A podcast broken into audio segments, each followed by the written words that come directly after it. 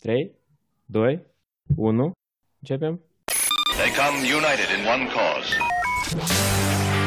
Politics cu Sandu și Mihai, podcastul care rupe politics. Despre toți și toate. Se recomandă a fi ascultat la rece. A nu se lăsa la îndemâna copiilor. Bună seara! Sau bună dimineața! Depinde când alergați sau spălați blidele. Bine ați venit la noi în studioul virtual, cum zice Sandu. Da, astăzi avem un invitat, domnul Artur Gurău, a coborât până în dedesubturile podcastului moldovnesc. Sandu, poți să mă numești pur și simplu Artur? Și tu nu ai niciun titlu? Nu, eu nu știu cum așa, parcă nu cred în titluri foarte tare. Se începe. Sir, moldovan. Mister. Ce fel de moldovan fără titlu, la anul. Da. Boier ceva, aristocrat. Și așa, nu știam cum să mă spun de titlul blogger sau chestii de genul ăsta. Blogger. Nu, influencer măcar. Influencer. Nu. Mai recent am fost numit tăticul influencerilor. Și ar trebui ceva artificial acolo, fundat. Dar de ce? Pentru că noi, vreo 3 ani în urmă, am început un research cu Digital Communication Network, am făcut un mapping la influenceri în 27 de țări, inclusiv în Moldova. Noi, la Granat, am lucrat printre primii cu creatorii independenți de conținut. După asta am lansat Influencer Hub Moldova. Anul trecut, la începutul anului, am dezvoltat platforma InfluenceMD. Și, de fapt, e un marketplace ca să poți să lansezi briefuri pentru creatori, să implici în diferite campanii, cu impact social inclusiv, adică nu doar campanii comerciale. Și pentru că partea asta de lucru cu influencerii e o chestie destul de interesantă acum și neînțeleasă de foarte multă lume și cu asta ne ocupăm noi. La un moment dat, când erau niște dezbateri pe online și acolo era despre influenceri vorba, lumea mă tăguie pe mine și o sclas să ne spună tăticul influencerilor ce crede despre asta și am spus că n-am nicio părere. Dacă chiar așa, poate cineva n-a auzit de tine, cum îți place tu să te prezinți sau să-ți explici cine ești tu? Eu, podcastul care îl fac, apropo, care se numește Mai Departe, la fiecare început de podcast spun că eu sunt consultant și antreprenor. Pentru că dacă de luat așa, pe balșom în șotul, eu asta fac. Eu consult oameni, organizații, instituții, companii, câteodată politicieni, dar de fapt sunt antreprenor. Eu am lansat o companie mai mulți ani în urmă, eu de fapt vreo 12 ani fac marketing. Am fondat pe lângă companii clasice, SRL-uri, câteva asociații obștești, o organizație internațională, dar și diferite proiecte produse în tech. Deci îmi place să experimentez în domeniul inovației, tehnologiei, creativității și probabil, da, asta sunt antreprenor. Cu o tentă socială. Noi prima parte despre podcast o să o tăiem, că nimeni nu știe că tu tot ai podcast. Foarte bun podcast și eu prănesc tare mare caif de la producția la podcastul ăsta. Să înțeleg că fiecare invitat să aduci câte o sticlă de gin de tifălie ăștia măia cu... să faci reclamă, product placement. Eu nu fac reclamă, dar vineri sară băieți, dați-mi voie să mă... Am nevoie de reabilitare. Vineri? Noi pot spui că e duminică, nu-i problemă. Bună a fost asta, bună. Chiar e unul din puținile, adică cum pe-a tău la ascult. Prin puținile podcasturi din Moldova, așa și spune, așa și este. Nu, prin puținile care le ascult eu, adică din Moldova. Nu, sunt multe, apropo, așa încercând să descoperi tot mai multe și mai multe podcaste. Apar. Sunt unele de perioadă scurtă sau unele și-au făcut pauză mai mult. Crezi că numai noi am vrut în pandemie să deschidem, să ne facem podcaster. Trebuie să ne facem guild, trebuie să ne facem cum asociație. Nu știu dacă tare trebuie asociație. Este comunitatea asta podcasturi Moldova și eu cred că e un început bun. Trebuie la un moment dat de gândit cum asta de motivat. Că în România, de exemplu, Dragoș Stancă a lansat o, cum spui tu, o guildă, ca un sindicat și oferă podcasturile la branduri în corpore. Deci, mă rog, se duce la un brand, să zicem la banca XY, da? Spune, guys, vreți, de exemplu, ca despre produsul sau serviciul vostru să se discute deodată la 10 podcasturi. Și deja e mai bine. Dar așa, fiecare podcast, eu făceam la un moment dat un interviu cu cei de la Europa Liberă în care ei vorbeau despre podcasturi și spuneau că noi nu putem nici să ne comparăm, de exemplu, cu produsele de pe YouTube. Pentru că cele sunt mai popsovăie. Podcasturile sunt așa, mult mai înguste ca audiență, dar eu cred foarte tare în capacitatea podcasturilor de a crea niște comunități în jurul lor, pe de o parte, pe de altă parte de a lansa niște mesaje puternice, foarte, foarte targetate. Da, dacă vrei să promovezi niște subiecte importante, nu pur și simplu așa, dacă vrei să distrezi oamenii. Așa că da, eu cred în podcasturi. Asta e un crez bun. Eu tot mă jucam azi pe app-ul ăsta care, apropo, VoteMeUp, de tine e făcut sau e care istoria? El e creat de Vitalie Șanu. Istoria lui e foarte veche, el e de vreo 13 ani în urmă. Ideea lui Vitalie că să folosească algoritmul care funcționează la Google, care se numește PageRank, pentru alegeri. Și noi am testat ideea asta la Festivalul Blogurilor, tare de mult, în 2008.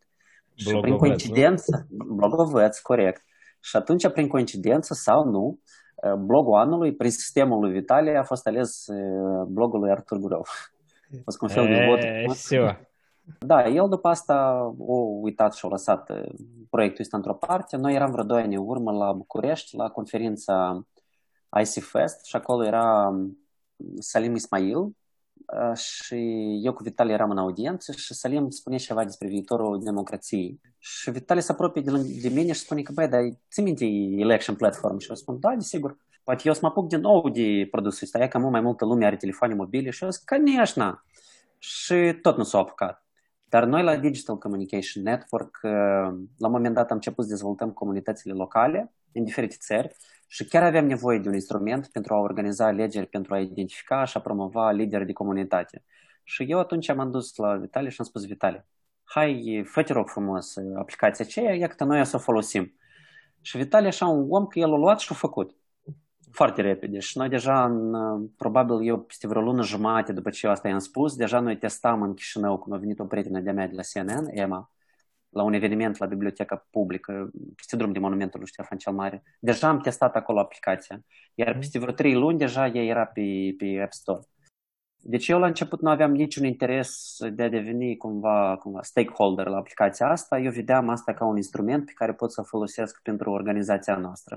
Însă peste câteva luni, Vitalie mi-a spus, Artur, eu văd asta ca o companie separată și mi-a propus să devenim parteneri. Iată așa cumva a început istoria la parteneriatul nostru și dezvoltarea de mai departe a aplicației VoteMeUp. Ce vreți voi de la aplicația asta? Care e ideea?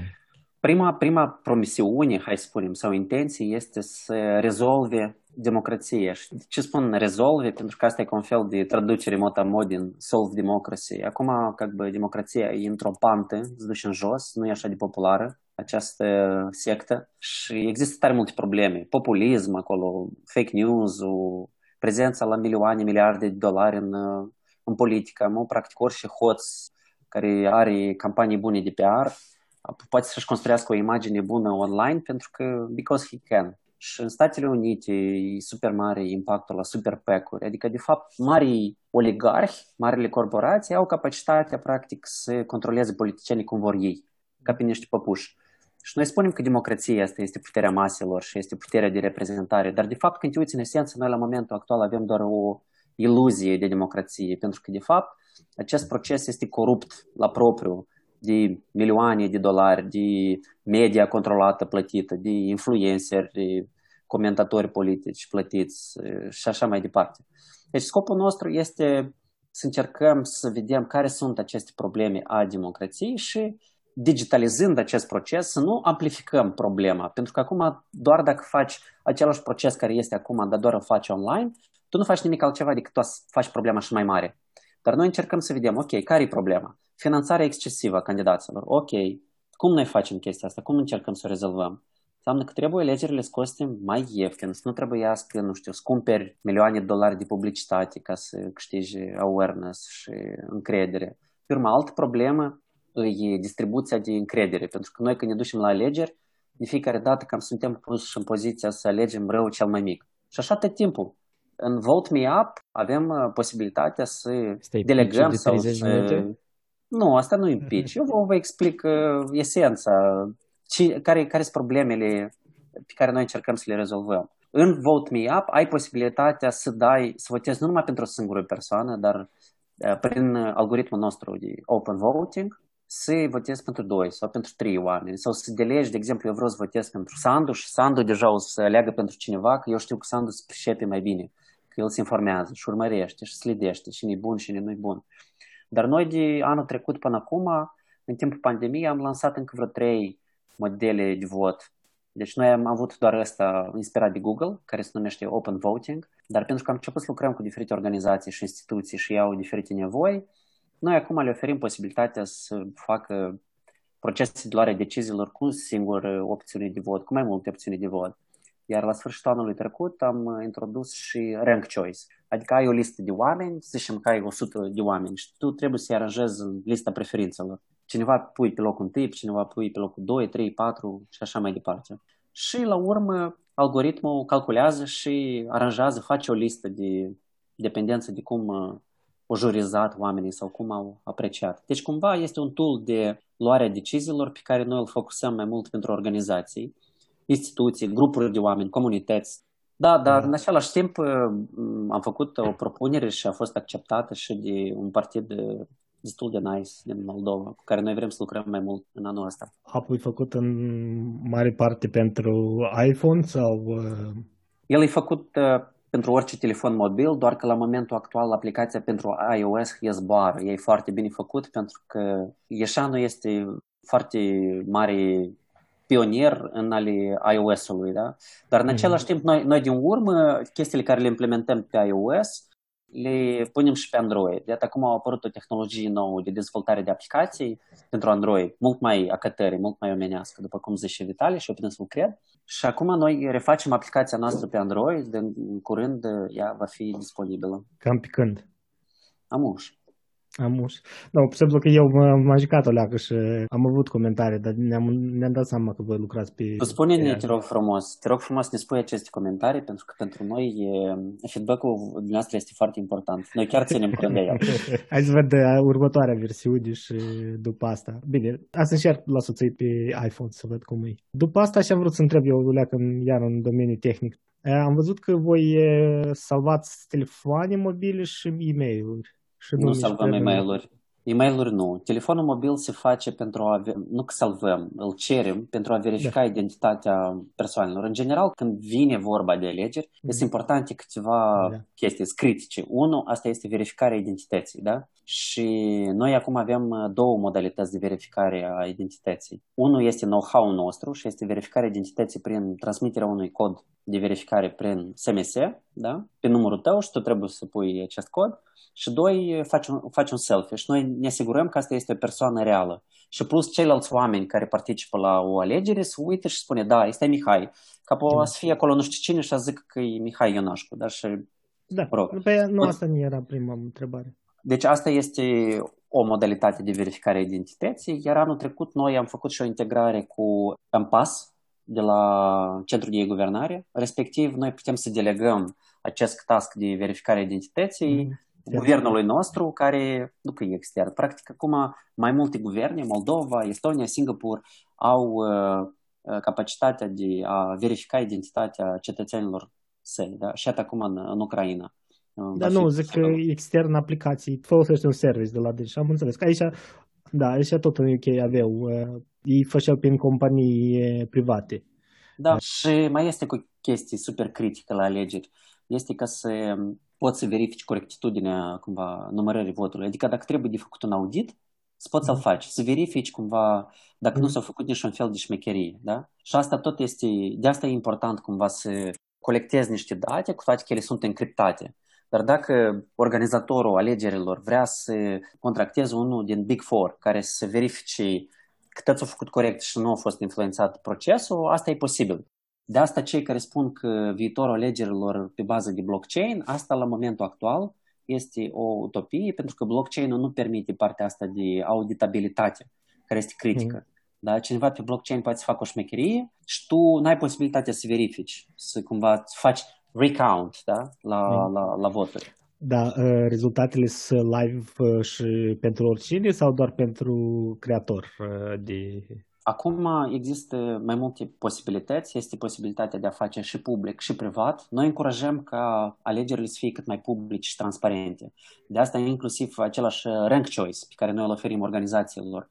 Dacă ei vor să facă ceva public, costă chiar mai ieftin decât dacă vrei să faci privat. Deci, de fapt, noi încercăm să lansăm niște incentives ca procesele de luare a deciziilor, organizarea de alegeri în cadrul organizațiilor să fie cât mai transparente și cât mai publice, să nu fie șură-mură. Pentru că la momentul actual, inclusiv din experiența mea vă spun, dacă există undeva posibilitatea că cineva să influențeze sau să încerce să tragă o gheală pe partea lor la organizarea la oricare alegeri sau la concursuri, ei asta o să facă. Respectiv, noi încercăm să facem un serviciu care să nu ofere posibilitatea de niciun fel de șură-mură, să fie lumea sigură că se organizează corect, transparent și se exclude inclusiv și factorul uman din procesul de numărare a voturilor. Dacă v-ați dat întrebarea de ce, de exemplu, la alegeri, alegerile sunt așa de scumpe de organizat. Deci milioane, zeci, sute de milioane de lei costă de organizat. Cât am calculat noi? 7 lei? 7 lei sau cât? Nu. Asta e pitch. Dar eu de exemplu, nu sunt de acord cu statementul ăsta, așa că... Nu, uite, alegerile prezidențiale din Statele Unite au costat mai mult de 7 miliarde de dolari. Tu crezi că miliardele astea de dolari nu... Pentru alegeri investite în educație și în sănătate și chestii. Absolut. Da? Da, da, eu știu, da, da. Eu discursul ăsta, dacă sincer, așa de rece eu sunt fața lui, că eu pe mine nu mă mișcă nici o secundă. Nu, pentru mine chestiile noi suntem o țară săracă, trebuie să spunem lucrurilor. E că asta e populism. Asta nu e populism. Nu, în niciun caz. Că noi suntem săraci și trebuie să economisim fiecare căpică de pe... Nu, nu trebuie să economisim, noi trebuie să fim raționali. Și când vine vorba de costuri publice, acolo unde există posibilitatea de a economisi banii publici și de a folosi chestii care contribuie la... Apoi cât banii costă alegerile în Moldova? În Moldova? În Moldova. Amu, iată, pentru parlamentari 100 și ceva de milioane de lei, corect? În 4 ani? Nu, pe an, la un singur scrutin. Păi da, dar asta se face odată la 4 ani. Odată la 4 ani se fac. Fiți băieți serioși, noi avem alegeri în fiecare an în ultimii 4 ani. Parțial de acord cu amândoi, eu. Partea de costuri. Statul, când faci investiții în țară, ne împar investițiile astea de salarii și e mai bun. Adică să dai bani la oameni, asta e cel mai bine decât să cumperi lucruri în afară. Adică, eu nu știu, știi, investițiile în infrastructură, de exemplu, în Moldova, cum nu prea avem industrii să suporte infrastructura așa mare, noi înseamnă că dăm bani în alte țări. Da? Adică, eu sunt ok cu plătit de angajați, și eu am lucrat observator. Nu, eu am lucrat la partid, de la partid observator, am primit bani din partea celălalt. Deci costul la prezidențiale a fost 150 de milioane de lei. 150 de milioane de lei, așa, dacă împărțim la câte, 2 milioane și bani suntem? Da. Da, aproximativ. 200. Și împărțit la 4 ani, da? Da. 13,39. Dar ce ai împărțit la 4 ani? Nu. Dacă s-o dat la 4 ani. Asta e... Asta 13 lei. O cafea? Cât e o cafea în centru? Tu știi, Mihai, tot știu cât e o cafea în centru, dar chestia asta cu... Depinde, găsești și cu 12, dar sunt unele locuri care și cu 50. Așa că știi cum... Fișca care... Iată, deși noi participăm la alegeri odată la 4 ani, pentru că există cultura asta, că trebuie să fie alegeri la 4 ani și pentru că costul e mare și pentru că... Tot treaba asta e greu și complicat de organizat, de asta oamenii s-au gândit, să facem alegeri la 4 ani sau să întrebăm, să consultăm opinia oamenilor la 4 ani. Dar de fapt acum, ținând cont de faptul că cu ajutorul tehnologiei tu poți să-i, dacă în Elveția, să faci referendum pe fiecare chestiuță micuță, da? Dacă ai posibilitatea să consulți opinia cetățenilor cu costuri mult mai mici, dar să nu trebuiască ei să fie deconectați de la agenda publică 3 ani și doar odată în 4 ani oamenii își aduc aminte de dânsi, oamenii, politicienii. Eu cred că asta ar fi mult mai... mai bine. Eu numai ca să fac o corecție, deci 4 ani au fost nu o chestie aleatorie, este o chestie pentru a da posibilitate celor care sunt aleși să poată să-și implementeze un program. Este teorie și practică în spate destulă ca să... Deci 4 ani nu au fost pur și simplu o scos din chipiu. 4 ani. Nu, Artur. Deci da, nu, vezi că 4 ani alegerea de oameni, știi? Asta este una. Dar, practic, în fiecare an trebuie de ales cumva prioritățile, știi? Eu înțeleg, dar când e vorba de oameni, tu dacă să ai în fiecare an o primărie nouă sau un consiliu nou sau un președinte nou, deci aici e cam complicat să mai faci ceva dacă vrei o agenda sau un program. Să-ți dau o speță, pentru că sunt parțial de acord cu tine. Când e vorba de președinte sau parlament, da. Dar să zicem că vine un primar care îți promite ție acolo, hai să spun, noi doar aveam tare mulți populiști, corect? Și îi ales omul, da? Și peste un an sau doi, lumea vede că el de fapt îi o rediscă. Și că de fapt nică din ce și-a promis el, oamenii au posibilitate, trebuie să aibă posibilitatea ca să zică, auzi tu, domnul rediscă Ridicovna. Eu și aici nu sunt de acord cu tine, sorry. Eu îți garantez, deci la nivel, dacă e că să analizăm nivel central și nivel local, un primar e cu mult mai accountable și cu mult mai fricos, nu fricos, dar cu mult mai responsabil în fața cetățenilor decât un președinte sau un parlamentar. Deci asta e garantat atât la nivel de sondaje, cât și dacă te duci și vorbești cu oamenii direct, ai să vezi și discuțiile cu autoritățile locale. Deci sunt două nivele diferite în care primul e mai accountable decât ca primarul Sandu, sau local decât... Sunt de acord cu tine, dar ținând cont de realitatea noastră, acum la momentul actual, distanța dintre om și primar sau oricare altă persoană este foarte, foarte mare. Se creează impresia că acela e boier și restul lor le datori. Eu cred că o responsabilizare mai mare a oamenilor i-ar apropie și i-ar da seama că, băi, tu lucrezi pentru noi, nu noi lucrăm pentru tine. Respectiv, cumva, știi cum, ca o lege care nu funcționează și trebuie ajustată la realitate, fix așa trebuie de dezvoltat și de ajustat cultura alegerilor la realitatea anului 2021. Și noi am povestit în sisteme electorale alternative, eu nu știam încă, sau atunci ne-a arătat Sandu după de VoteMeUp-ul, că eu nu știam de dânsa. Că eu tot așa aveau o idee de a da un control mai direct asupra deciziilor în stat. Adică extrema mea era în de deci ne trebuie politicieni. Nu, ne trebuie doar angajați publici care scriez legi și tu pe aplicații să poți vota pentru sau împotrivă și tu ești cel care nu trebuie să trimiți pe cineva 4 ani să te reprezinte când tu poți doar că problema aici care ziceam eu și Sandu s-o legată e că eu înțeleg că nu toți se poate înțelege legile și alea și întrebările și alea care trebuie să le ofere, ele trebuie să fie dumb down, adică trebuie să fie explicate ca pentru proști ca să poată orice... Și ajungi la ceea, cine scrie întrebarea? Da, asta e, ai Sandu iar cu întrebările lui este. Nu, e absolut corect ce spune Sandu. Contează foarte mult, știi cum spun, ce folos că faci tender dacă tenderul și ala e condițiile tenderului scris așa că poți câștigi numai unul. Fix așa și cu orice consultare publică. Părerea mea este că când vine vorba de reprezentanții oamenilor sau când vine vorba de funcționari, eu cred că noi în Moldova 100% avem prea mulți funcționari. Eu cred că jumătate trebuie pur și simplu, știi cum, negleadea. Fiecare a doilea trebuie pur și simplu. Și asta o să fie asta o să fie cea mai bună decizie. Asta unul și doi, sunt anumite decizii care, de exemplu, nu știu, ține de permisiunea, nu știu, de permisie de construcție, care în totalitate trebuie discos acolo factorul uman, ținând cont cât e de coruptă chestia asta, da? Trebuie pur și simplu din încărcat o programă, de arătat care sunt condițiile tehnice și care este legea și tu aplici acolo, dacă corespunde conform legii, automat, nu știu, un sistem de inteligență artificială zice, băi, da, corespunde, poftim permisul de construcție. Dacă nu, du-te, băieți, și completează-ți mai bine dosarul. Noi aici e cerc vicios, dacă sincer, că tu, pe urmă, tu îi spui, ai încărcat programul și atât. Dar cine scrie programul? Pentru mine programul, de asta orice companie de soft acum, după ce faci programul, după asta are partea asta de testare, de debugging și așa mai departe. Iată acum să vă spun cinstit, am primit mai mult feedback-uri că sistemul M-Tender al nostru dezvoltat, el nu este dus până la cap, el trebuie dezvoltat.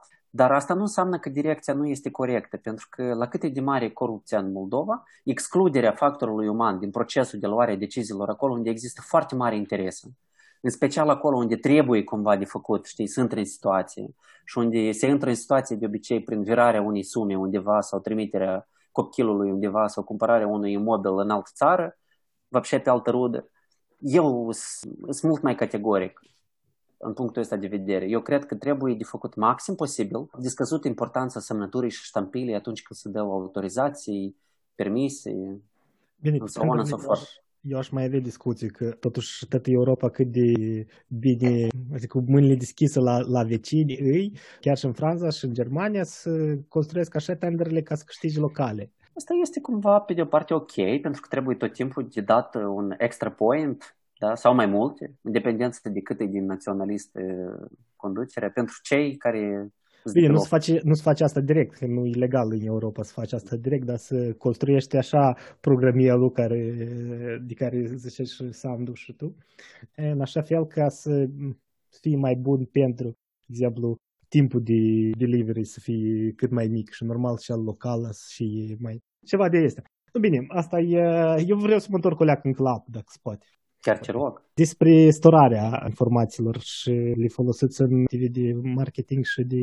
În niciun caz. În general, toată aplicația asta este dezvoltată și construită de la securitate în sus. Deci noi nu facem integrări, de exemplu, cu rețele sociale, pentru că dacă faci integrare cu Facebook, tu practic devii Facebook's bitch, da? Sau dacă faci, nu știu, în general cu big tech giants, mai bine să nu faci niciun fel de integrare, pentru că ei repede o să spălească și faci tu, sau o să replice, sau o să încerce să-ți ia datele.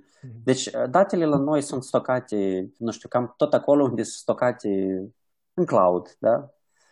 Prin Olanda, în Statele Unite, deci sunt încriptate sau... Cel puțin noi încercăm să facem, pot spun că e 99,9% sigur. Da? Și dacă există încă persoane cumva care au dubii în faptul că votarea... Și sunt foarte multe persoane, apropo.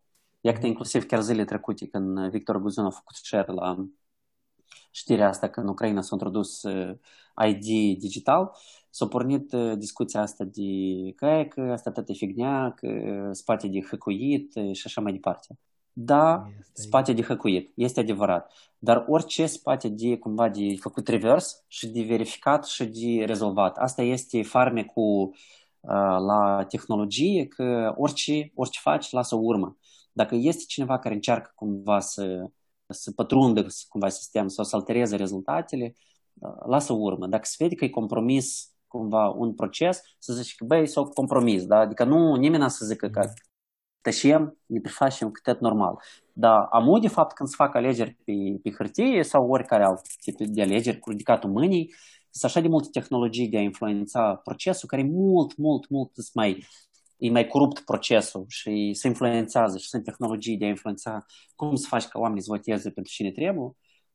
De exemplu, să nu existe contracandidați. Da? Decât folosirea votului electronic. Mă așteptam la informația unde și cum faceți voi, dar, pur și simplu, vreau să mă asigur și ascultătorii să înțeleagă, poate, că e ceva safe de folosit, nu vindeți pe black market. Doamne ferește, pentru că tot acest produs este construit foarte mult pe baza de încredere. Noi suntem o companie care și-a făcut un plan pe vreo... Eu credeam că noi ne facem un plan pe 7-10 ani înainte. Noi când am început să lucrăm cu Vitalie, noi am ajuns la 14 ani înainte. Da? Deci noi suntem aici cumva încercând să dezvoltăm ceva foarte sustenabil care să folosească niște principii foarte etice de dezvoltare de business. Deci noi nu ne grăbim, să luăm cele mai mari investiții sau să ne asociem cu cineva care are nevoie de datele noastre sau nu mai știu și acolo. Deci noi chiar încercăm să dezvoltăm un produs așa ca pentru noi, care pornește din necesitățile și din problemele cu care noi ne-am confruntat de-a lungul anilor. Eu m-am uitat pe limita pe aplicația de Android, dar să mă uit și pe asta. Și mai bun decât un Google Form? Un Google Form, în primul rând, nu-ți oferă niciun fel de siguranță. Pentru că la Google Form așa poate să aibă acces oricine, rezultatele pot fi oricând schimbate, poți să votezi de mai multe ori, adică sunt o mulțime de chestii care nu le poți garanta. Votarea multiplă tu nu poți exclude, verificarea identității tu nu poți face, auditabilitatea tu nu poți face, multiple things. Adică dacă îți trebuie o votare de ceva de genul și nu trebuie să ducă după bere, apoi da, probabil că Google Form e ok să folosești. Dacă îți trebuie să faci decizii în cadrul unui board sau alegeri în cadrul unei organizații de genul, nu știu, cine trebuie să fie responsabil de buget sau cine trebuie să fie candidatul nostru la parlamentare pe Disporeni, apoi atunci, da, acolo, ținând cont că sunt interese, influență, bani, putere, trebuie să încerci să faci procesul cât mai corect. Pentru că dacă există posibilitatea ca cineva cumva să altereze o alegere, fii sigur că o să o facă. Scopul nostru este să facem alegerile corecte și să nu favorizăm nici măcar organizatorul, pentru că asta e foarte des, de fapt. Sunt unii oameni care organizează alegeri și le organizează așa ca să câștige și-mi trebuie. Și, de fapt, mimează procesele democratice. Prin intermediul VoteMeUp puteți fi siguri că organizatorul sau un simplu participant are acces fix la aceleași informații la care au acces, da, oricine, pentru că noi arătăm câștigătorul for free. Noi, de fapt, modelul nostru de business este foarte special și unic. Cumva considerăm că este cel mai democratic. De obicei, pentru organizarea de alegeri se plătește din timp. La noi, organizarea de alegeri este gratuită și doar după asta tu decizi cât vrei să plătești. Să-i trebuie să deschizi să vezi top 3, top 5 sau top 101. Sau orice participant poate să vadă, să ne plătească $1 și să vadă care este poziția lui în clasament. Deci, practic, toți au acces la același nivel de informații. Spune-mi, te rog, cum ați ajuns anume, sau asta, pur și simplu, poate e demo version, de ce anume credeți că rankingul ăsta de Google este cea mai... Eu știu că din discuțiile mele cu Vitalie, el mi-a spus că el o decis că asta e cea mai bună modalitate de a alege o persoană. Deci, după logica rankingului lui Google, da? Întrebarea, alte modalități există, nu există, le considerați? De ce anume Google-ul este luat ca un etalon pentru partea asta de vot? Alte modalități există. Noi avem la momentul actual 4 algoritmuri diferite de organizare de alegeri sau de proces de luare a deciziilor. Partea asta care este inspirată de Google este doar una dintre ele, care se numește Open Voting. Asta este cel mai cumva revoluționar, este un know-how, dar nu este ceea pe ce noi insistăm. El este foarte bun pentru comunități și grupuri acolo unde nu există o verticală foarte clară de putere și unde grupurile trebuie să ia decizii pe orizontală. Deci pentru organizațiile care funcționează pe orizontală, ăsta Open Voting este cel mai bun, pentru că există cât mai puține filtre. Tu nu trebuie să fii, nu există așa ceva că cineva trebuie să fie candidat sau trebuie să strângă număr de semnături sau trebuie să te pui bine cu nu știu cine ca să fii candidat. Pentru că este acum, la momentul actual, cel mai mare filtru. Tu poți fi un om foarte bun, foarte integru, dar dacă tu nu ești, să zicem, foarte extrovert, să te duci să fii dagovărnoi, să te înțelegi acolo cu oamenii, că tu să fii pe lista aceea, pe shortlist-ul de candidați, tu n-ai să ajungi ca lumea să voteze pentru tine. Deci trebuie să devii cumva un candidat. Deci avantajul cel mai mare la open voting este că toți sunt candidați. Nu există așa ceva, că cineva e candidat, dar cineva mai puțin candidat. Dar și există partea asta de distribuție, de încredere. Google-ul a rezolvat din toți care au încercat cel mai bine partea asta de informație. Da? Deci tu când ai nevoie de ceva, deci îți oferă cele mai bune rezultate. Respectiv, algoritmul ăsta și-a demonstrat de miliarde de ori aplicabilitatea atunci când tu ai nevoie să găsești o informație. Atunci, de ce n-ar fi aplicabil atunci când tu ai nevoie să găsești un om potrivit pentru ceva, pentru un task sau pentru a-l pune lider pe un grup? Deci există precedent și aplicabilitate pentru a folosi același algoritm. Dar eu nu sunt atât de categoric ca și Vitalie și înțeleg că unele organizații nu pot să ceri de la toate organizațiile să se adapteze la algoritmul tău. Sunt multe organizații care au regulamentele lor, statute care prevăd foarte, foarte clar cum trebuie să fie luate deciziile sau aleși liderii. Tocmai de asta, în special pentru lucrul bordurilor care se întrunesc și trebuie să iei, de exemplu, decizii pe vreo 20-30 de subiecte, noi am introdus posibilitatea la single choice, multiple choice, atunci când oferi oamenilor posibilitatea să voteze pe diferite întrebări, de exemplu, da, nu sau mă abțin. Și la urmă le generezi un protocol și spui dacă a fost forum, iată cum s-a votat pe fiecare întrebare. Dacă întrebarea asta a trecut, asta nu a trecut. La urmă le generez un protocol cu semnătură digitală. Încercăm să ne ajustăm cât mai mult pe necesitățile clienților noștri și pot să vă spun așa pe secretul că noi lucrăm acum la încă un algoritm, tot pentru adunări, pentru a facilita cât mai bine procesul de comunicare și colaborare a oamenilor. Acum, mai ales că eu am citit așa o știre strașnică, Bloomberg a spus că pandemia o să dureze 7 ani.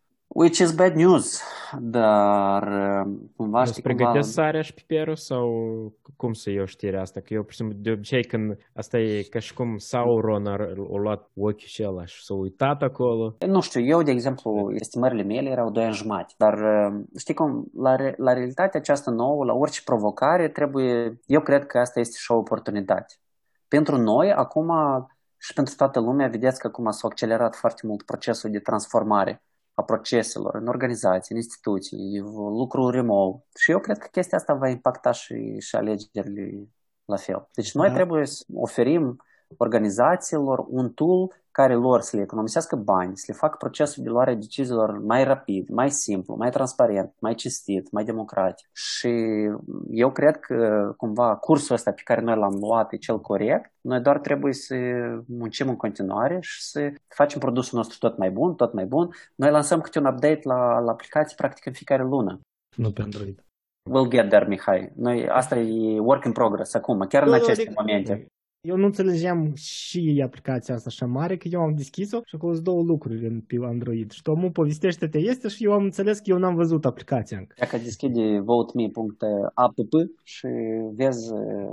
Aveți undeva un lista mai mare de prezentare? Adică dacă lumea vrea să vadă sau doar aplicația în sine? Nu, este site-ul, sunt niște videouri pe YouTube. Am organizat și o conferință în care am încercat să explicăm niște chestii, trestii. Dar vom mai lucra, pentru că noi la momentul actual we are still bootstrapping. VoteMe.app. Da, partea de curiozități.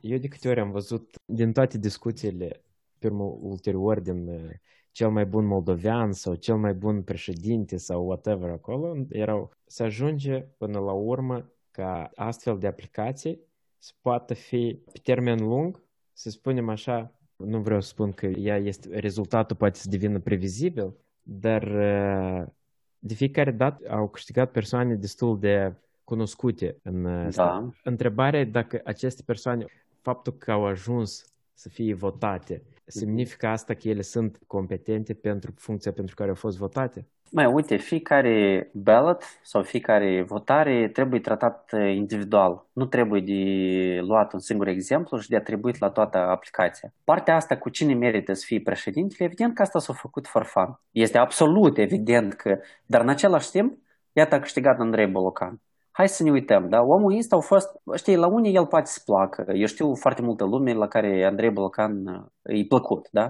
La fel știu foarte multă lume care spune, e Andrei, da? Și îmi spune de ce, nu și așa mai departe.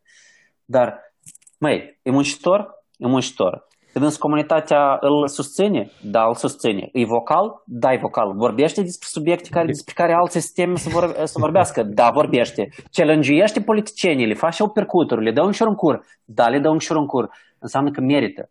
Deci, din perspectiva asta, cumva înseamnă că alți candidați mai puternici nu au fost. Dacă nu era, ok, just for fun, continuăm discuția, dar dacă n-ar fi fost Zelenski în Ucraina, poate eu aș fi spus, da, Artur, știi că tu poate ai dreptate, dar nu întotdeauna să fii bun. Una e să faci show și cu totul altceva să faci politici publici. Eu sunt de acord, dar oamenii în Moldova sunt atât de disperați că ei sunt gata să susțină cel puțin niște oameni care le spune adevărul. Deci la noi atât de jos sunt așteptările că partea asta de sinceritate și de încredere de fapt primează în fața competențelor. Eu sunt de acord cu tine, desigur, și da, mă rog. Asta știi cum se numește? Spune-mi. Asta se numește ce și tu ai început, vă luptați cu. Asta se numește populism. Când tu spui oamenilor ce și ei vor să audă adevărul și nu știu ce acolo și chestii. Deci linia e destul de... Nu știu, large. Uite... Îți dau un alt exemplu. De exemplu, îți plac topurile care le face VIP Magazin?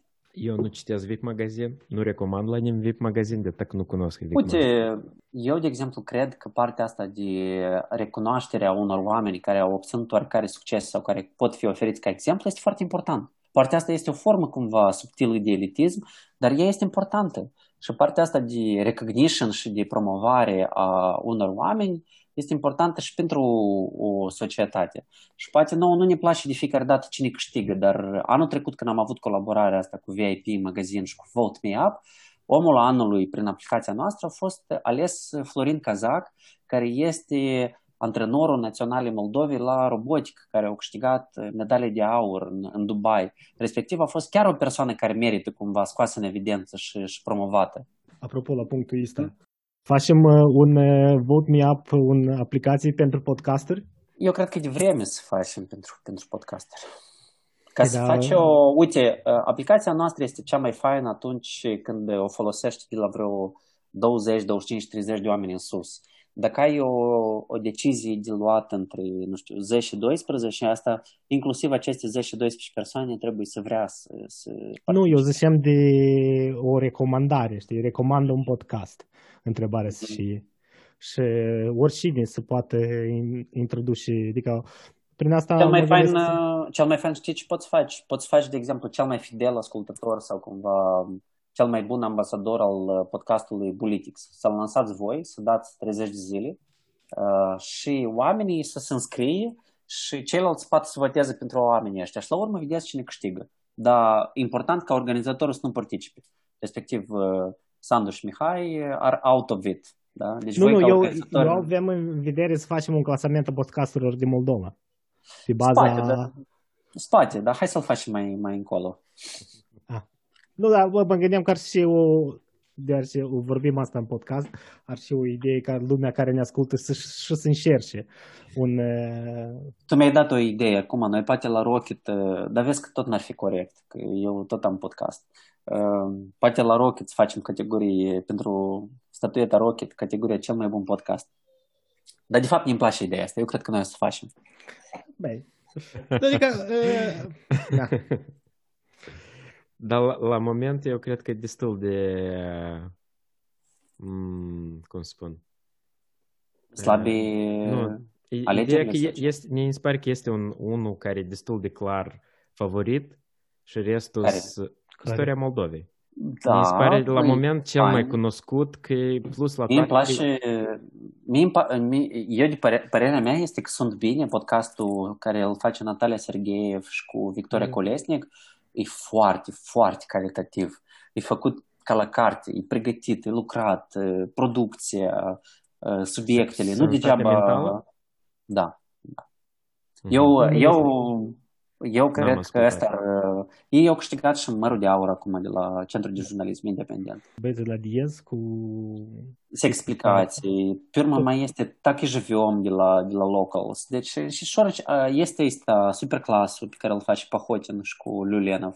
Deci încet și ușor se dezvoltă și eu mă bucur că apar partea asta de podcasturi, pentru că noi, dacă lumea spune asta, băi, pizdetni mișchi tascati. Dar eu cred că trebuie și de vorbit tot. Important să vorbească despre subiectele importante și din asta să reiasă niște concluzii și niște cumva și de făcut. Nu pur și simplu așa, că să nu schimbi nimic înainte și după discuții. Față de televiziune, unde se repetă invitații de la una la alta să schimbă, multe idei noi nici n-auzi. Pentru mine, formatul podcastului și de asta când te uiți la emisiuni sau interviuri de peste 2 ore care au milioane de vizualizări, eu cred că totuși e un content care e subapreciat. Eu cred că nu la moment, mai ales în Moldova, să vedem. Eu dacă aș face o apreciere concret la câți oameni ascultă podcasturi în Moldova, eu cred că asta e sub 20.000. Dar eu sunt foarte, foarte conștient că oamenii ăștia sunt puțini, dar în schimb sunt oameni care sunt early adapters și innovators. Sunt oameni care lucrează în instituții, în organizații, în companii și care chiar mișcă lucrurile înainte. Și scopul meu, de exemplu, la podcast, eu dacă vreau să fac cifre foarte mari, apoi chemam pe, nu știu, oameni pe care îi cheamă Dorin Galben, la dânsul la vlog, da? Dar eu aș vrea la podcastul pe care îl fac eu, de exemplu, să vină oameni care au ceva nou, interesant de povestit, care fac chestii ciotche și care poate nu apar în media atât de des cum ar trebui. Depinde pentru ce faci podcastul. Eu, de exemplu, nu-l fac pentru cifre. Cu toate că strategia pe care am ales-o eu, și anume colaborarea cu Radio Europa Liberă, este tocmai pentru a ajunge la oameni care în mod normal sunt în afara cercului meu cumva de cunoștințe, bubble-ul meu de pe Facebook, Instagram, LinkedIn. Chiar ai avut oameni interesanți, adică cred că am scăpat 2 episoade, dar de la asta cu sisteme electronice, cred că de la așa la cam toate le-am ascultat, cred că am scăpat vreo câteva. Da, mi-a plăcut și, cum să știu, oamenii nu sunt ăștia care pe prima linie, dar o poveste foarte interesantă. Asta am încercat și noi cu câteva episoade. Îi ceva să ai o discuție cu alți oameni care, știi, să-i aduci o leacă în... Poți să-i ajuți. Eu vreau să vă întreb ceva altceva. Eu știu că noi o leacă iară eu o să devin studiez alte discuții. Pe mine mă interesează o leacă întrebarea de căile ferate moldovenești. Voi și părerea despre situația care... Îți spun sincer, calea ferată este o vacă care a fost mulsă, așa de tare, chemicistic, așa de lehamite, întinsă, cumva, știi, conectată la aparate. Au fost mulți până nu mai iei și mulți de acolo și au bătut joc de dansa. Ia ca și părerea mea. Politica asta e tare extractivă. Când nimeni nu se uită, știi, cineva poate, îi se dă permisiunea să o mulgă până nu mai poate. Asta și s-a întâmplat cu calea ferată. Da. Eu de când de acasă eu mă întrebam, dar pentru și nouă calea ferată? Ceva, calea ferată este foarte important. Eu, de exemplu, nu știu, când călătoresc prin Franța, Germania, Belgia...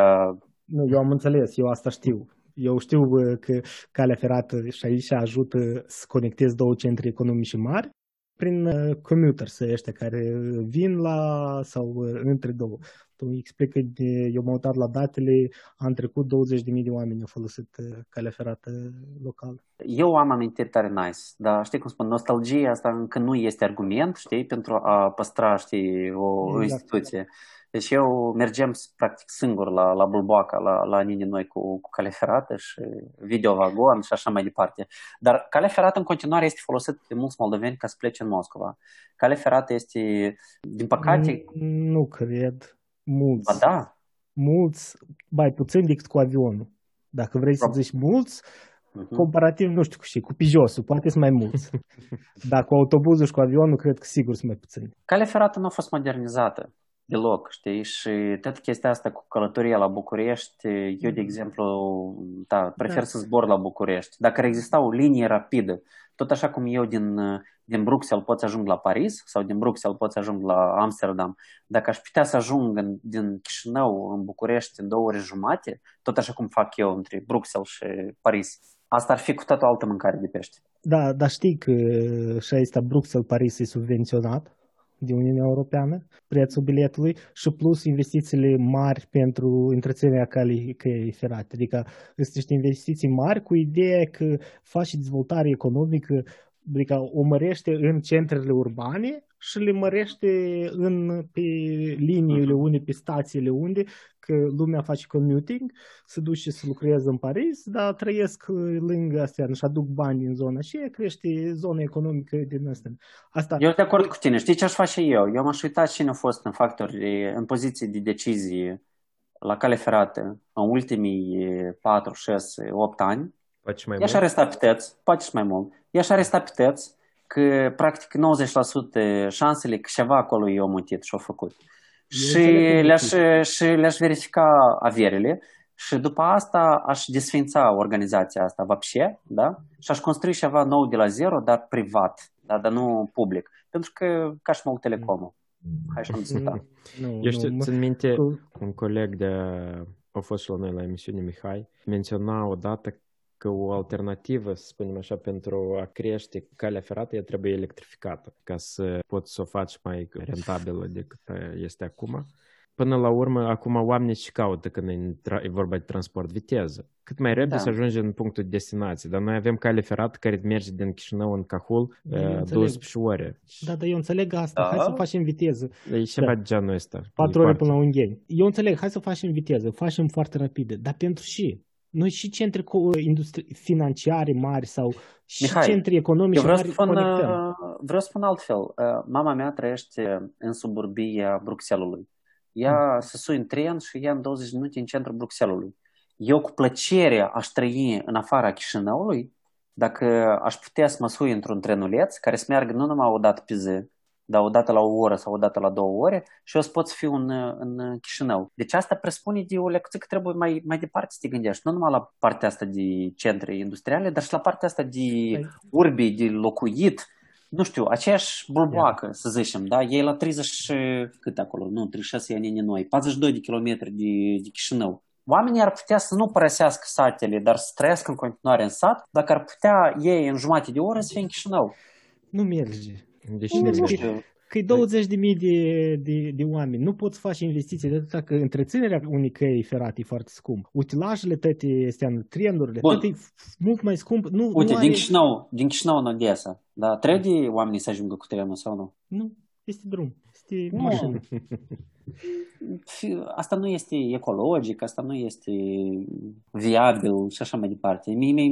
Mi-ar fi mai plăcut eu din Chișinău să ajung în Odessa în 2 ore jumate și să nu trebuiască să mă gândesc, hai acolo să iau asigurare, benzină și așa mai departe și încă să mă obosesc la volan. M-am dus la mare în 2 ceasuri jumate. Eu cred că, pur și simplu, cum mă privești? Chișinău-Iași, da, pe lungheni, neapărat trebuie, da? Chișinău-Kiev, absolut. Chișinău-București, linie dreaptă, blin, trebuie să fie tren rapid. Și că Monsieur Macron a spus că Maia Sandu, noi o să te susținem, că nu știu acolo o zis ceva de cale ferată. Nu, eu cred, îmi pare o investiție inutilă. Când un francez promit ceva, te aștepți numai la ghilotină. Eu mă ting mai multă birocrație decât Uniunea Europeană luată împreună. Nu știu, poate căile ferate franceză, poate să cumpere CFM-ul și poate lasă-i să facă investiții. Aici cu Mihai tot nu înțeleg ce să bag el cu întrebarea asta. Moldova e destul de mică țară. Tu puteți să faci cu trenul până la Ungheni în 45 minute, cred că, dacă el vrea. Da. Adică Moldova are cât e? 100 de kilometri până în Iași, 100 de kilometri până în Odessa? 180 până în Odessa. Investiția... Eu am înțeles, e costul, eu am înțeles, costul e foarte mare. Pentru câți? 3 oameni să-i cătăi dincolo în coș? Tu acum iei numai din ceea ce este la moment, dar nu vezi... 2,5 milioane maxim. Păi, dar la urma urmei, deși China în inițiativa lor, Belt and Road Initiative, construiesc căi ferate. Da, foarte bine. Și în Europa se construiesc. Păi, întrebarea, dacă ceva și ăștia care cu bani investesc în asta... Înseamnă că este rentabilitate în asta. Da, când sunt mai mulți de 2 milioane jumate, că 2 milioane jumate sunt în China, e jumătate de sac. Păi, Mihai, uite, tu nu trebuie să privești doar Moldova, doar ca parte. Eu aș include căile ferate moldovenești într-un context regional. Iată, unul din visele mele, de fapt, nu că visele, cumva... Varșovia, pot să bagi. Viziunile mele. Da, absolut. Istanbul, Varșovia, să treci prin Moldova, da? Sau Chișinău, București și treci prin Chișinău. Deci, noi trebuie de făcut în context regional. Nu te limita niciodată, în niciun caz, numai la 2.800.000 de moldoveni.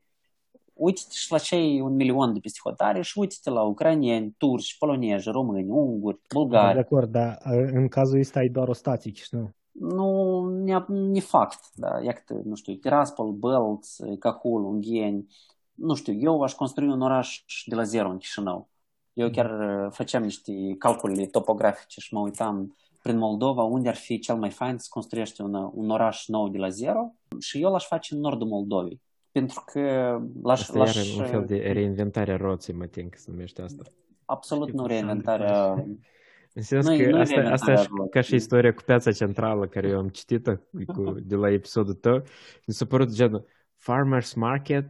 Adică asta sună fancy, ceva, asta a existat în Moldova de peste 30 de ani și moldovenii s-au străduit cu toate forțele să distrugă piețele locale din Chișinău. Nu moldovenii, dar interesele și mafia. Da, erau străini, erau veniți de pe... Tot aceiași oameni, deci eu nu văd persoanele, afacerile, politica și societatea să oglinzi una la alta. Deci faptul că unii nu fac asta e pur și simplu nu e din cauza că iau principii și valori mai mari decât cel care fură deja. Și eu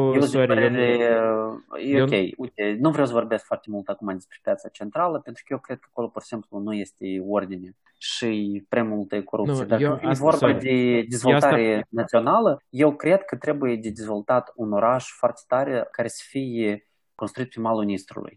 Eu sunt absolut 100% sigur de asta.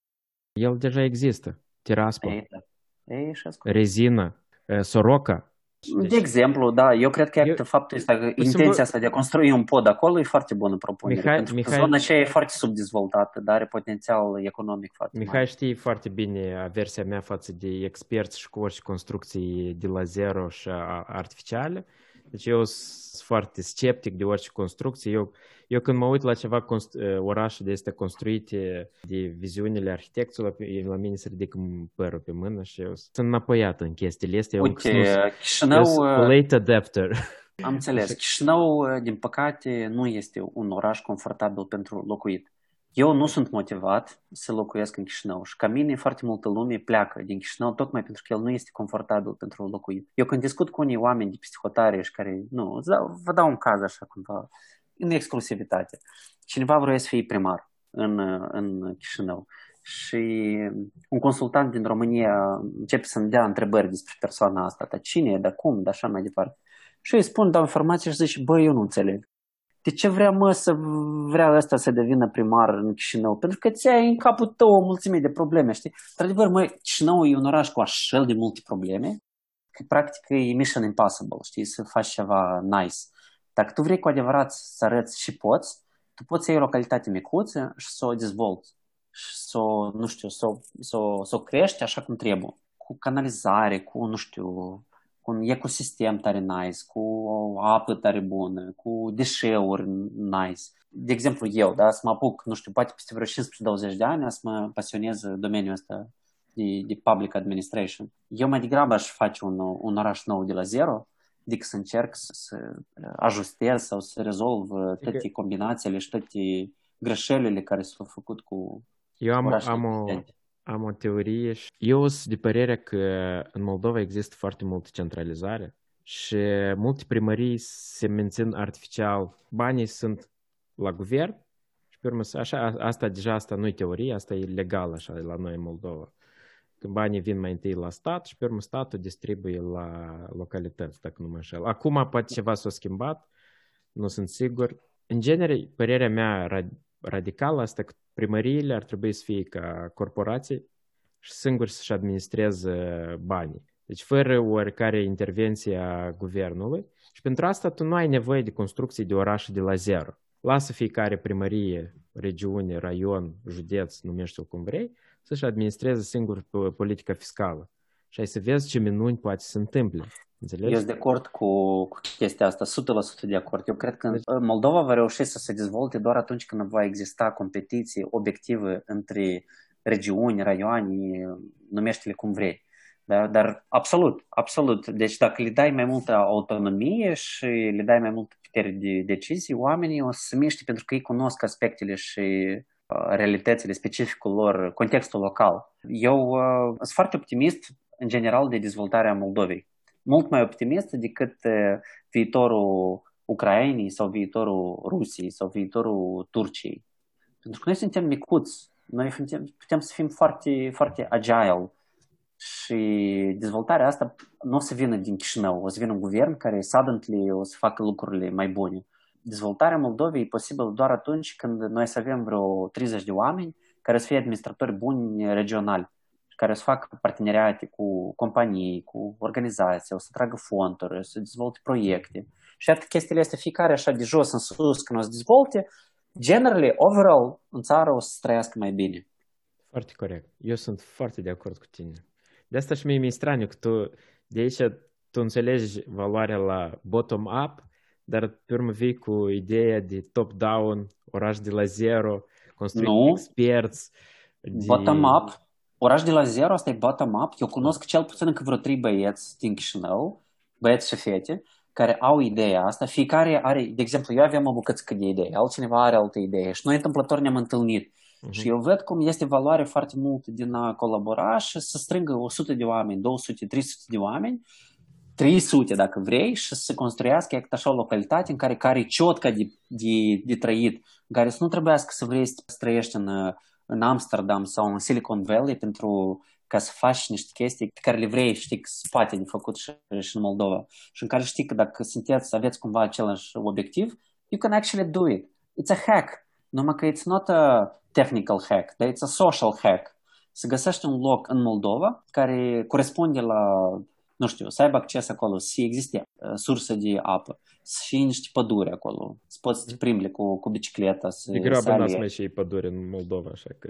Nu știu, eu am auzit că dimpotrivă este o politică întreagă de împădurire a Moldovei pe următorii ani. Se lucrează la asta.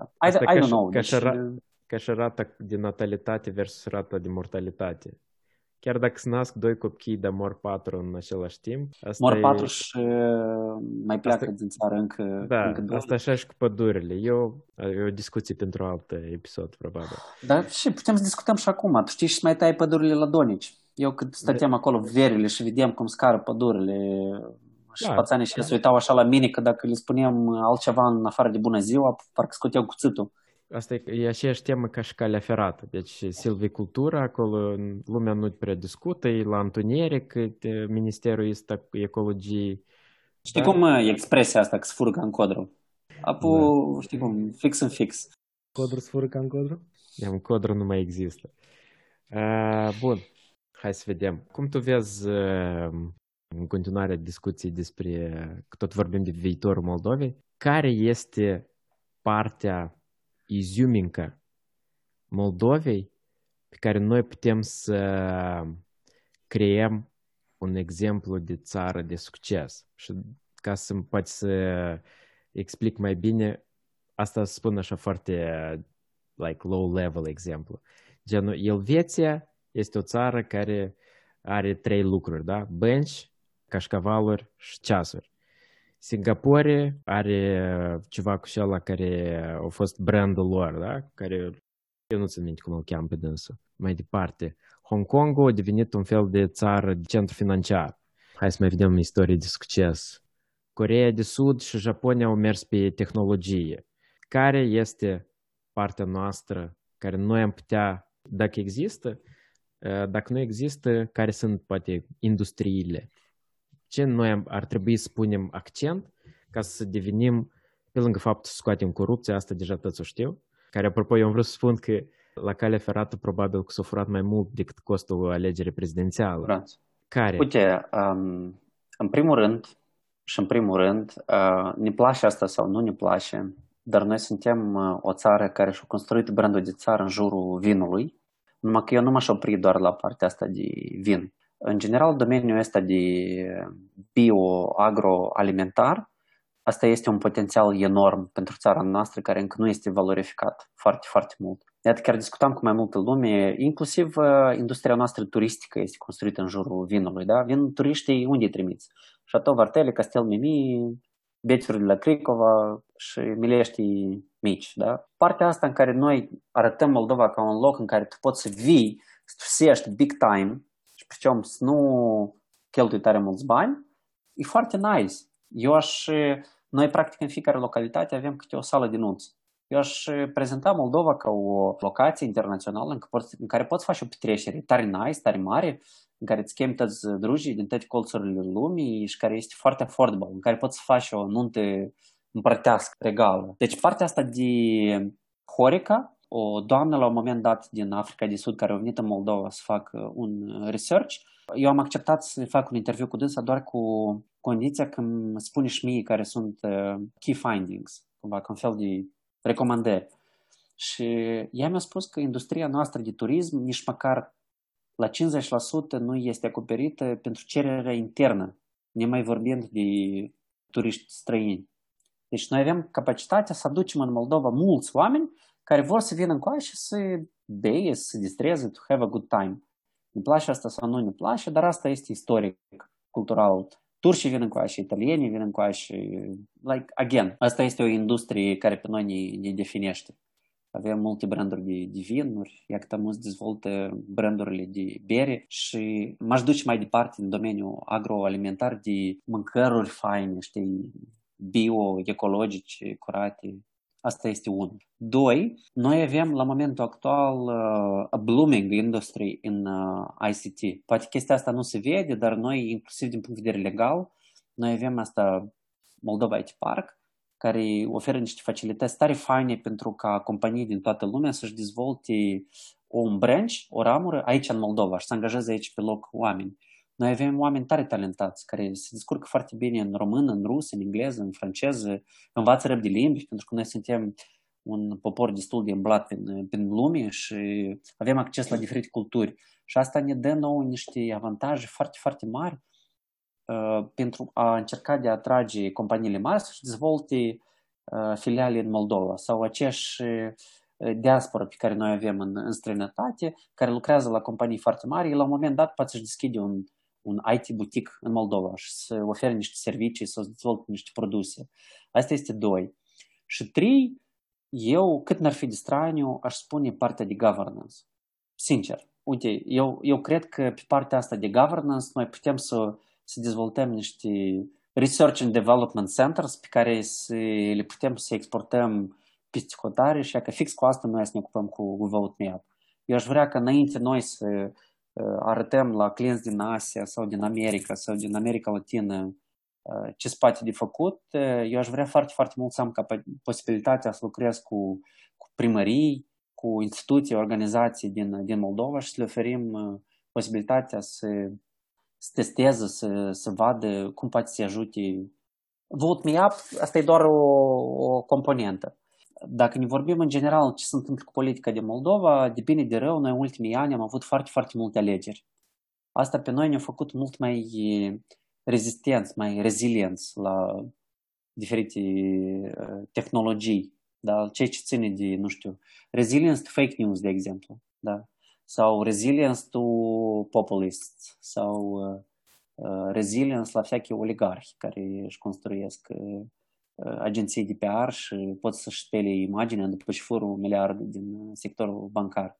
Eu cred că în Moldova spate de testat anumite tehnologii de governance, care după asta spate de exportat în toată lumea. Noi n-am fost așa de fericiți ca Estonia să avem un Skype, știi, care poate să inspire cumva o generație întreagă de startup-uri. Eu cred că noi avem nevoie de astfel de simboluri și de exemple care să nu fie chestia asta, când îi spui cuiva, uei, moldovanul, parcă îl înjuri, știi, parcă îi zici ceva de rău.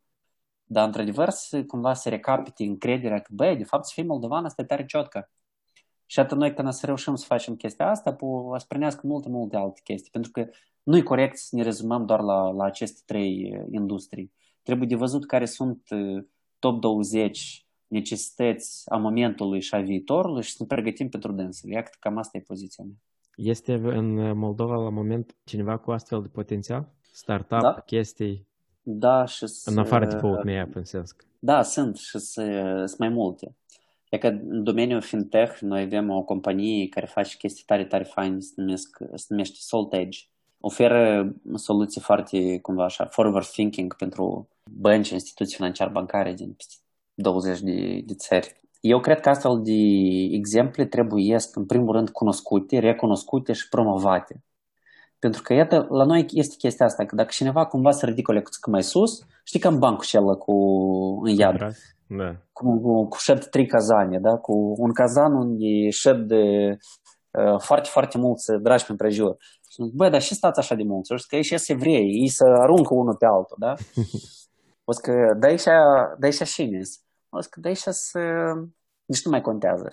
Și a treilea la care este un cazan și nu șade niciun drac, știi, salapere. O să că de aici și aici sunt moldoveni. O să că de aici, dacă unul se ridică, presul trag înapoi.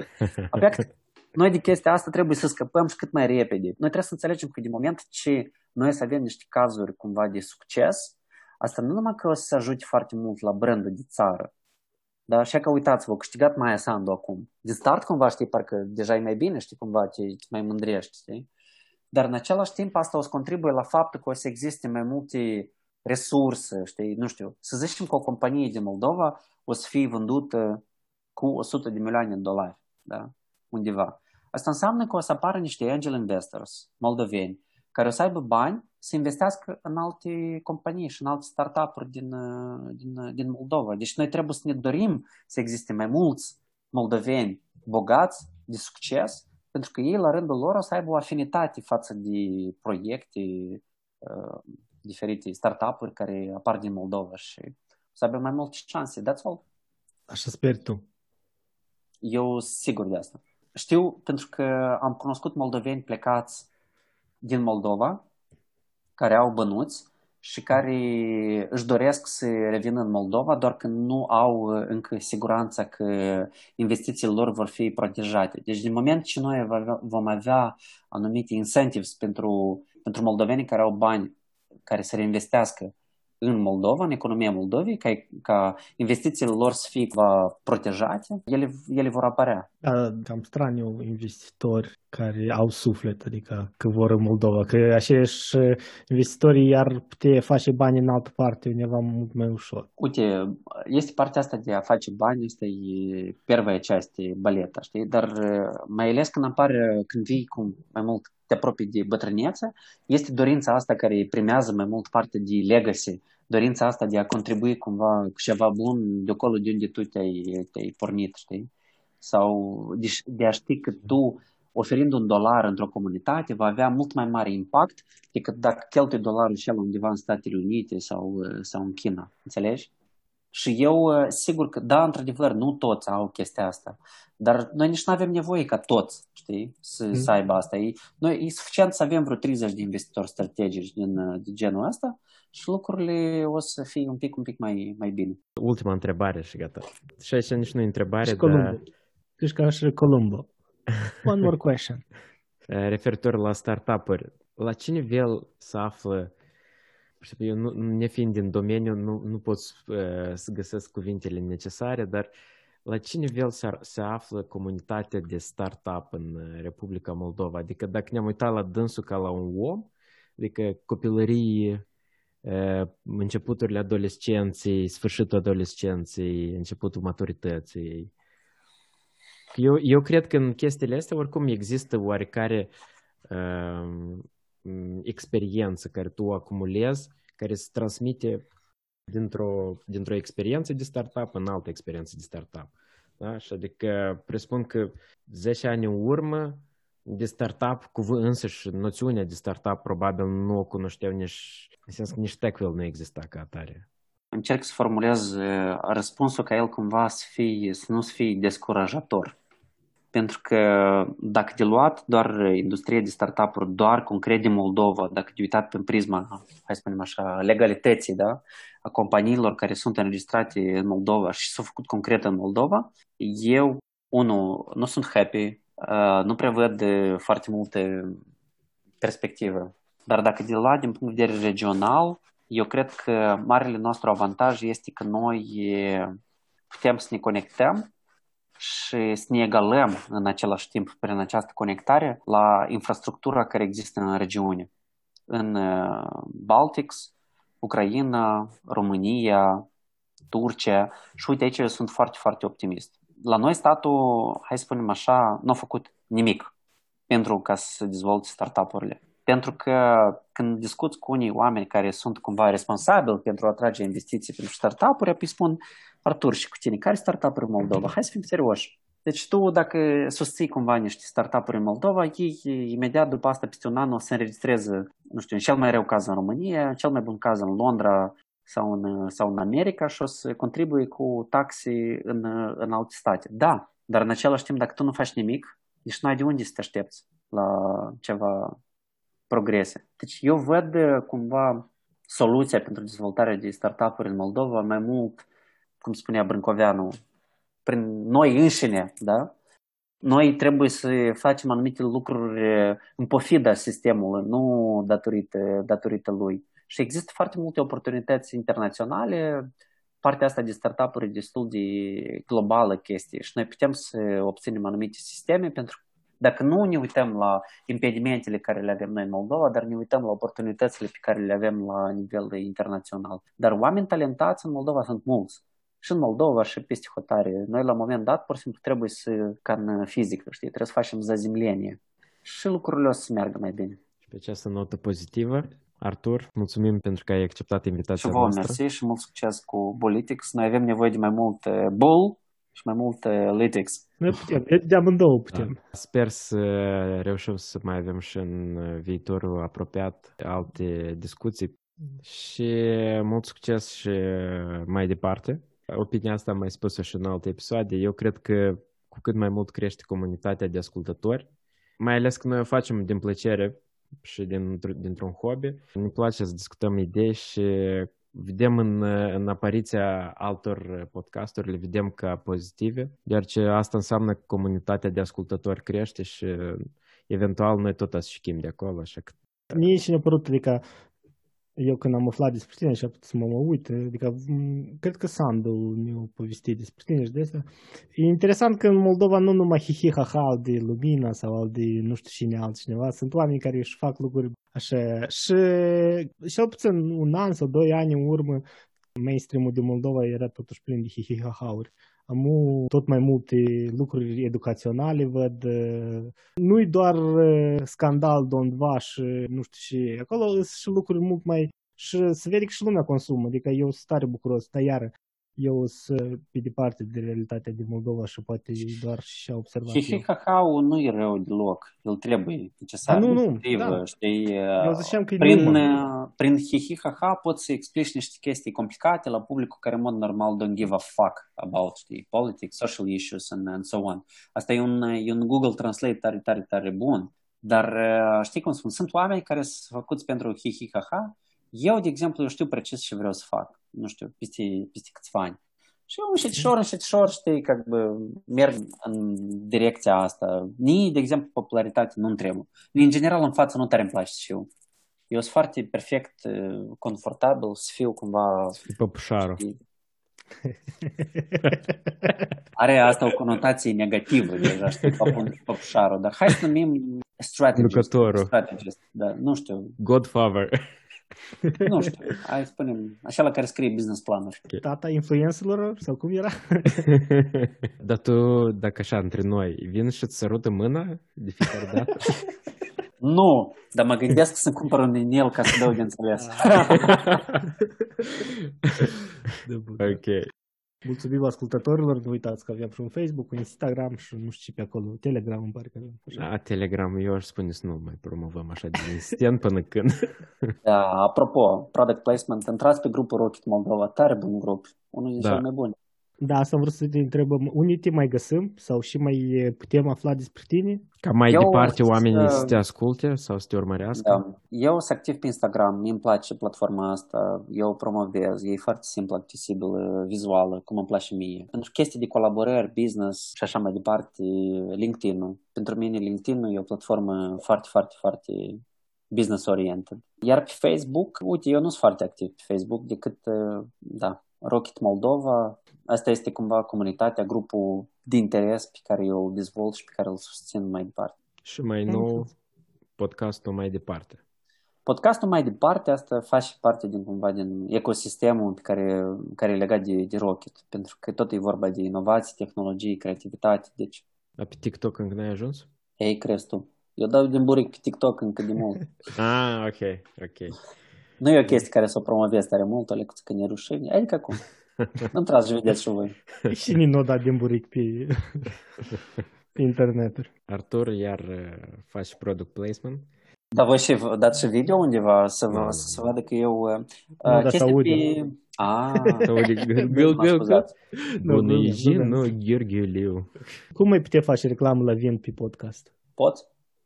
Dacă întreabă-l pe Joe Rogan. Oh, come on, acolo whisky, eu mă apucam să cumpăr eu, dar nu... Nu vreau să fac product placement, dar eu văd discuția se leagă foarte, foarte bine cu, nu știu, să bei o bere sau să bei un vin. Mie seara îmi place, asta ține de cultura mea, eu în fiecare seară beau un pahar de vin sau îmi deschid o bere sau, nu știu, pentru mine asta e ok, fără să fac exces. Noi asta vă rugam chiar înainte, eu n-am avut de mult timp. Okay. Bine, dar o seară bună, o zi bună, o dimineață frumoasă. Cum acolo era să aveți grijă la drum și la pedale. Și să vă vaccinați. Când vine vaccina, da, numai.